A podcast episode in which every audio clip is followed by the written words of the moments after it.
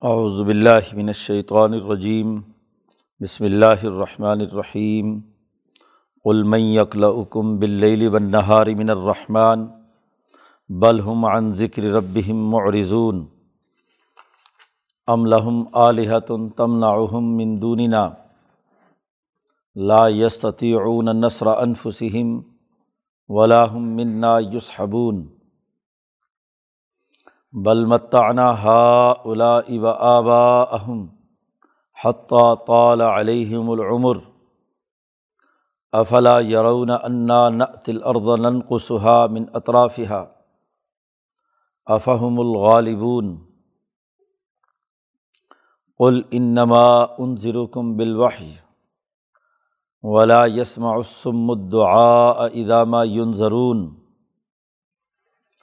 William ہم نفحتم من عذاب رب کا لقول یا بیلنا انا کنہ ظالمین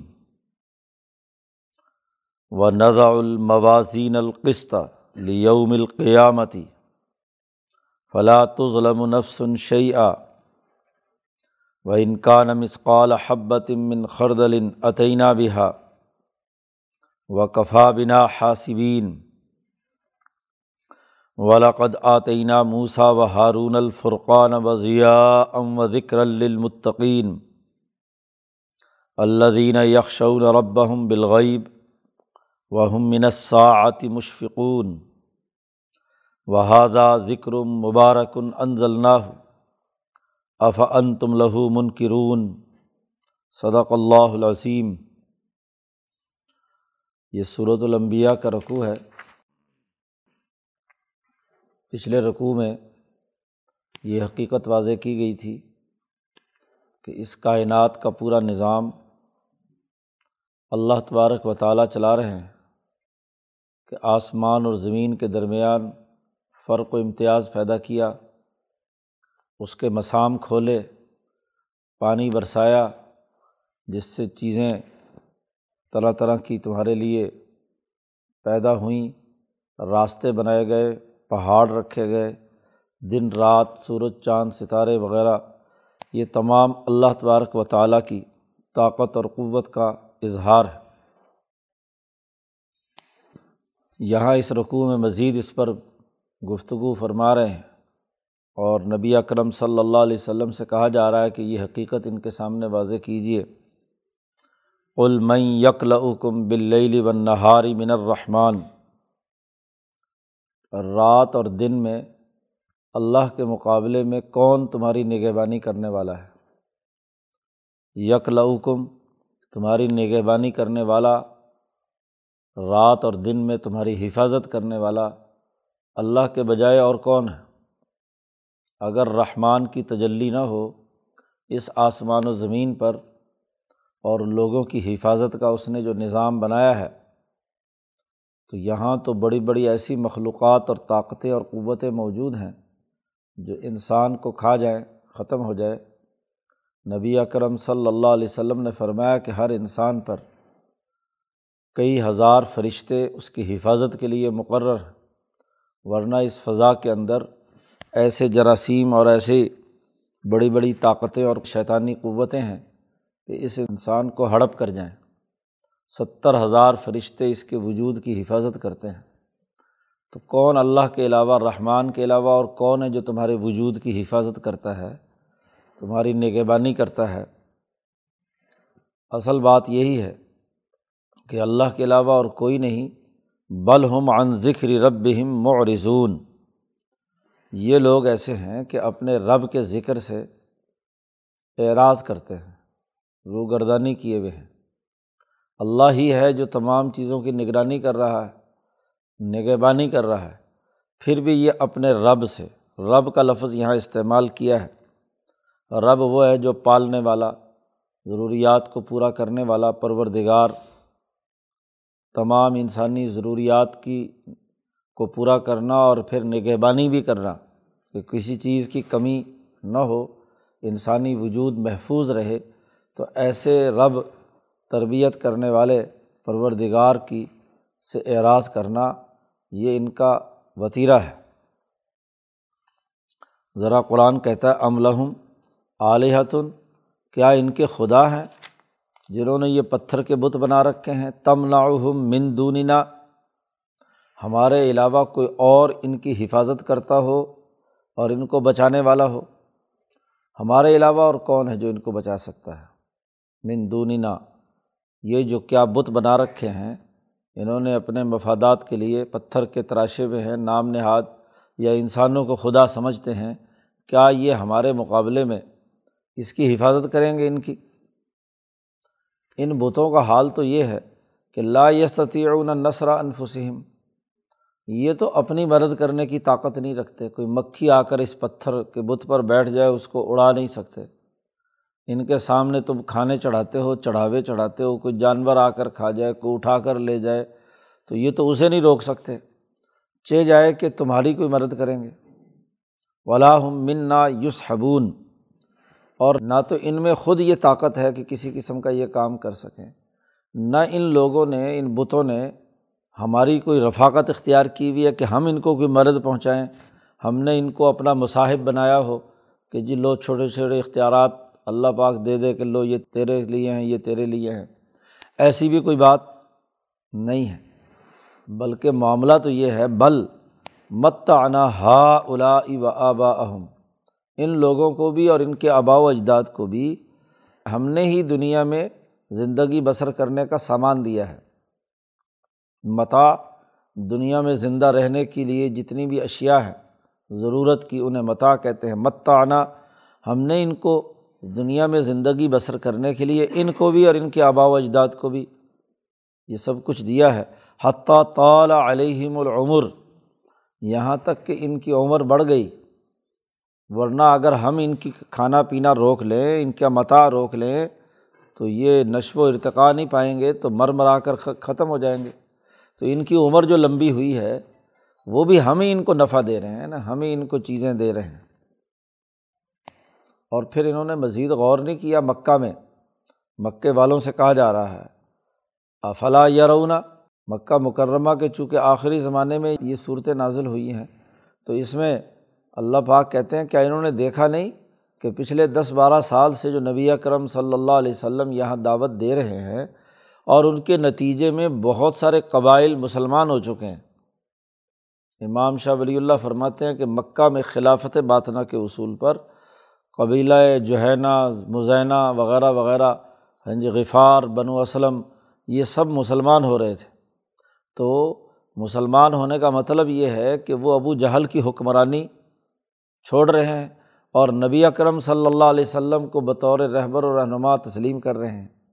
تو جن جن علاقوں سے لوگ مسلمان ہو رہے ہیں، کیا انہوں نے دیکھا نہیں کہ انا نعطل ارد نن کو سہا میں نہ ہم چاروں طرف سے ان کی زمین کم کرتے چلے جا رہے ہیں۔ ان کی حکمرانی کا دائرہ محدود ہوتا چلا جا رہا ہے۔ نعطل ارضا ہم زمین کی طرف چلے آ رہے ہیں۔ نن کو سہا اسے کم کر رہے ہیں۔ من اطرافیہ اس کے چاروں طرف سے۔ تو کیا اس کے باوجود بھی یہ غور و فکر کریں کہ یہ غالب آئیں گے یا ہم غالب آئیں گے؟ افہم الغالبون۔ اسی سے مولانا سندھی رحمۃ اللہ علیہ نے یہ بات واضح کی ہے کہ مکہ مکرمہ میں بھی خلافت باطنا کا نظام تھا۔ پارٹی کی شاخیں بڑھ رہی ہیں، پارٹی مضبوط ہو رہی ہے۔ تو خلافت ظاہرہ گو مدینہ منورہ میں ہے۔ اس لیے یہاں مفسرین پریشان ہوتے ہیں کہ یہ مکی صورت ہے اور مکہ کی آیت میں افلا یرونا انََََََََََََََََََََََََََََََََََََََََََََََََََََََََََََََََََََََََََََََََََََََََََََََََََََََََََََ یہاں پر یہ ہے صورت الرات کے آخر میں اولم یرو تھا۔ کیا انہوں نے دیکھا نہیں کہ زمین چاروں طرف سے کم ہو رہی ہے؟ تو وہ مدینہ منورہ میں ایسا ہوا ہے کہ جہاد کے ذریعے سے ان کی حکومت کم ہوئی ہے۔ اب چونکہ سیاسیات کا ذوق نہیں، تو وہ صرف حکومت جو ظاہری ہے اس کو تو خلافت مان رہے ہیں، مفسرین۔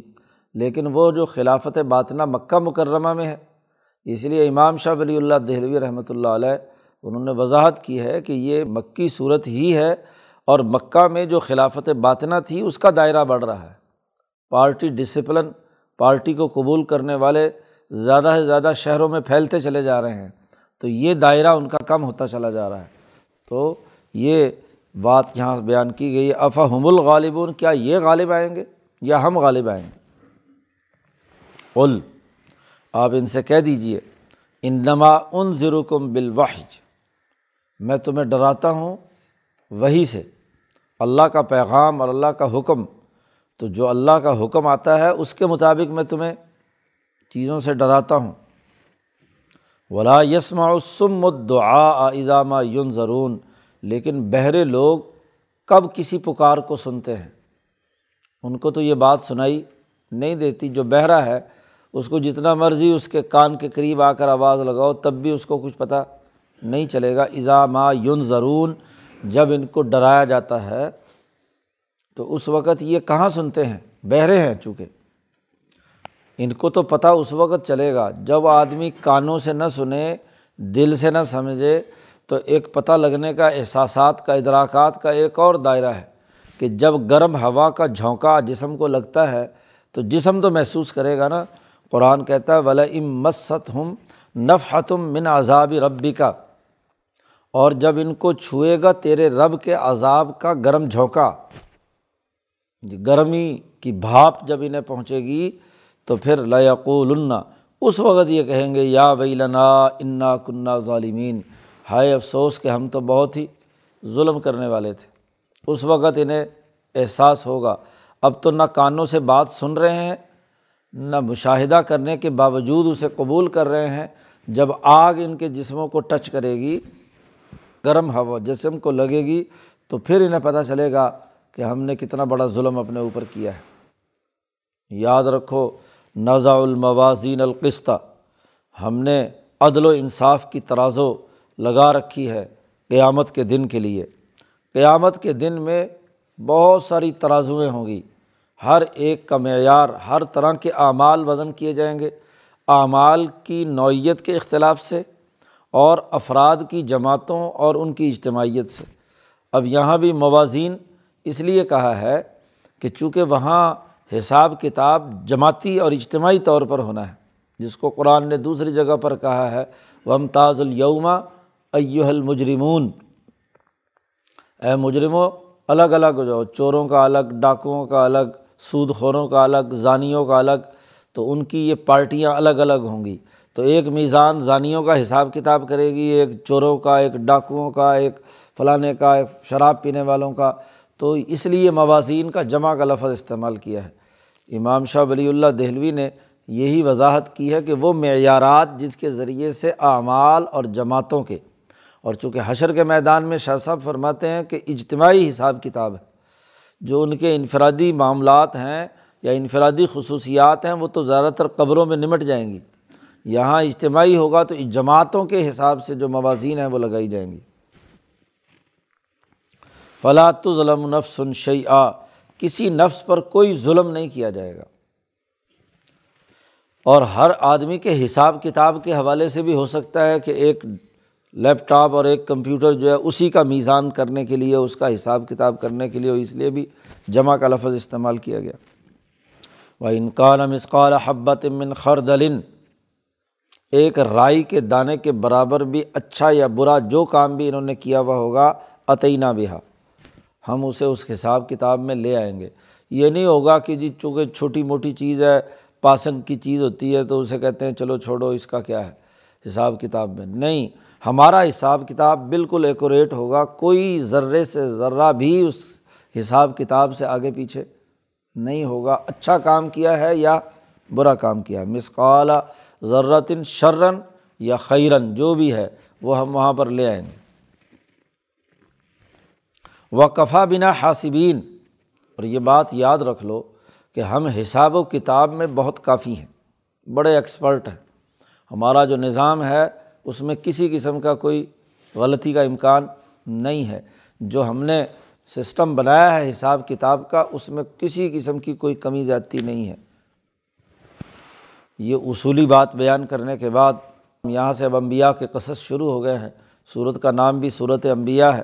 تو زیادہ تر امبیا کے تذکرے یہاں کیے گئے ہیں۔ ان میں موسا علیہ السلام کا بڑے اختصار کے ساتھ ان دو آیتوں میں تذکرہ ہے۔ اور اس کے بعد تفصیلی واقعہ حضرت ابراہیم علیہ السلام کا ہے۔ اور پھر بعد کے انبیاء نو علیہ السلام وغیرہ کا تذکرہ ہے۔ ولاقد آتینہ موسا و ہارون ہم نے موسا اور ہارون کو بھی تورات دی تھی۔ اور اس تورات کی تین خصوصیات بیان کی ہیں۔ موسا اور ہارون کو ہم نے دی تھی الفرقان۔ تورات الفرقان، جو حق و باطل کے درمیان تمیز پیدا کرنے والی تھی۔ تو تورات نے آ کر سچائی اور جھوٹ، حق اور باطل کے درمیان تفریق پیدا کر کے واضح کر دیا۔ ہاں جی حق اور باطل کو۔ دوسری خصوصیت یہ کہ وہ ضیاء ان کہ وہ تورات جو تھی، وہ ضیاء تھی، روشنی تھی۔ اللہ کی طرف سے انسانی دلوں کو روشن کرنے والی تھی۔ موسا علیہ السلام کو جو معجزات دیے گئے، وہ بھی ضیاء سے تعلق رکھتے تھے۔ وہ جو ہاتھ تھا، وہ چمک جاتا تھا۔ اور ایسے ہی تورات بھی ایک چمکدار تعلیم اللہ کا کلام الہی۔ اور وہ ذکر للمتقین اور تیسری خصوصیت یہ تھی کہ متقین کے لیے وہ نصیحت تھی۔ تو متقین کے لیے تین فائدہ جو تقوا حاصل کرنا چاہتا ہے اس کو حق و باطل میں امتیاز پیدا کرنے کی صلاحیت اور استعداد پیدا کرتی تھی، دلوں کو روشن کرتی تھی اور ان کے نفوس اور ان کے قلوب کے اندر تذکرہ، ذکر تھا۔ وہ نصیحت تھی کہ وہ اس سے عبرت حاصل کرتے تھے متقین۔ اور متقین کون لوگ تھے؟ اللہ دینہ یکشعون رب بالغیبی متقین وہ ہیں جو اپنے رب کو بغیر دیکھے ہوئے غیب پر ایمان رکھتے ہیں، بن دیکھے اپنے رب سے ڈرتے ہیں۔ اللہ کو کسی نے دیکھا نہیں، لیکن اس کے باوجود اس کائنات کے پورے نظام کے خالق و مالک ہونے کے وجہ سے اس سے خوف اور ڈر محسوس کرتے ہیں۔ قرآن نے پہلی صورت میں البقرہ کے اندر بھی کہا ہے کہ متقین کی خصوصیت کیا ہے؟ یو امنون بالغیب۔ وہاں یو امنون بالغیب کہا، یہاں یکشعون رب بالغیب۔ تو متقی کی پہلی خصوصیت یہ ہے کہ وہ غیب پر ایمان رکھتا ہے اور غیب کے باوجود ذات باری تعالیٰ سے ڈرتا ہے۔ ایک تو وہ اپنے رب سے ڈرتے ہیں، دوسرا وہ من ساعتی مشفقون، اور وہ قیامت کے خطرے سے بھی ڈرتے ہیں کہ جب حساب کتاب ہونا ہے، دنیا کی گھڑی ہو یا ساتھ ہو کہ کس وقت عذاب آ جائے، تو اس سے بھی ہر وقت ڈرتے ہیں۔ نبی اکرم صلی اللہ علیہ وسلم کا معاملہ ایسا تھا کہ اگر بادل بھی گھنے اٹھ کر آ گئے گھٹا ٹوپ ہاں جی اندھیرے شروع ہو گئے تو حضور کا چہرہ متغیر ہو جاتا تھا خوف سے کہ کہیں اس میں کوئی عذاب نہ ہو۔ بارش کا طوفان آتا تو آپ صلی اللہ علیہ وسلم پر خوف طاری ہو جاتا کہ کہیں اس بظاہر بارش ہے، کہیں پچھلی قوموں پر بھی اسی طرح بارش کا عذاب آیا اور طوفان آ گیا۔ تو ایسے ہی کوئی کسوف یا خصوف ہوا تو تب حضور صلی اللہ علیہ وسلم کا چہرہ مبارک متغیر ہو جاتا تھا اور ڈر اور خوف آپ پر طاری ہوتا۔ تو یہ جو متقی لوگ ہیں وہ اس عذاب کی گھڑی سے ڈرتے ہیں۔ حالانکہ نبی ہیں، اللہ کی طرف سے معمور ہیں۔ اس کے باوجود بھی ڈر کا عالم یہ ہے کہ خوف ہے کہ کہیں یہ عذاب انسانوں کو گھیر نہ لے یا انسانوں کی تباہی اور بربادی کا باعث بنے تو تب بھی حضور صلی اللہ علیہ وسلم انسانیت پر شفقت کی وجہ سے خوف زدہ ہیں۔ اسی لیے فرماتے کہ ایسی غیر معمولی صورت حال ہو تو اللہ کو یاد کیا کرو۔ ذکر کرو، استغفار کرو کہ یہ عذاب کہیں ہمیں، ہمارا احاطہ نہ کر لے۔ اور جب تورات کا یہ حال ہے، تو وہ ہادہ ذکر مبارکن انزل ناہو یہ کتاب جو ہے، ہم نے قرآن نازل کیا ہے، یہ بھی ذکر ہے، یہ بھی نصیحت ہے۔ یہ بڑی ہی برکت والی کتاب ہے۔ انزل ناہو ہم نے اسے نازل کیا ہے۔ افان تم لہو منکرون کیا تم اس کے منکر بن رہے ہو؟ اس کا انکار کرتے ہو تم؟ ہاں جی۔ موسا علیہ السلام کو ہم نے تورات دی، فرقان، ضیاء اور ذکر دیا اور یہ بھی ذکر ہم نے نازل کیا ہے۔ اور وہ جیسے ان لوگوں کے لیے ہاں جی جو اپنے رب سے ڈرنے والے ہیں، ان کے لیے ذکر تھی، تو یہ کتاب بھی انہیں لوگوں کو فائدہ دے گی جو اس نصیحت کو قبول کریں گے۔ تو یہ بھی نصیحت ہے، بڑی بابرکت ہے، اس کو ہم نے نازل کیا ہے، اس کا انکار مت کرو۔ تو یہاں مختصر سب موسیٰ علیہ السلام کا تذکرہ کر کے اس کتاب مقدس کی اہمیت واضح کی ہے، اس کی دلیل پیش کی ہے کہ یہ پیغام حق ہے، اللہ کی طرف سے نصیحت ہے اور روشنی ہے۔ اگلے پورے رقوع میں حضرت ابراہیم علیہ السلام کا تفصیلی تذکرہ ہے۔ اللہ تعالیٰ قرآن حکیم کو سمجھنے اور اس پر عمل کرنے کی توفیق عطا فرمائے۔ اللہ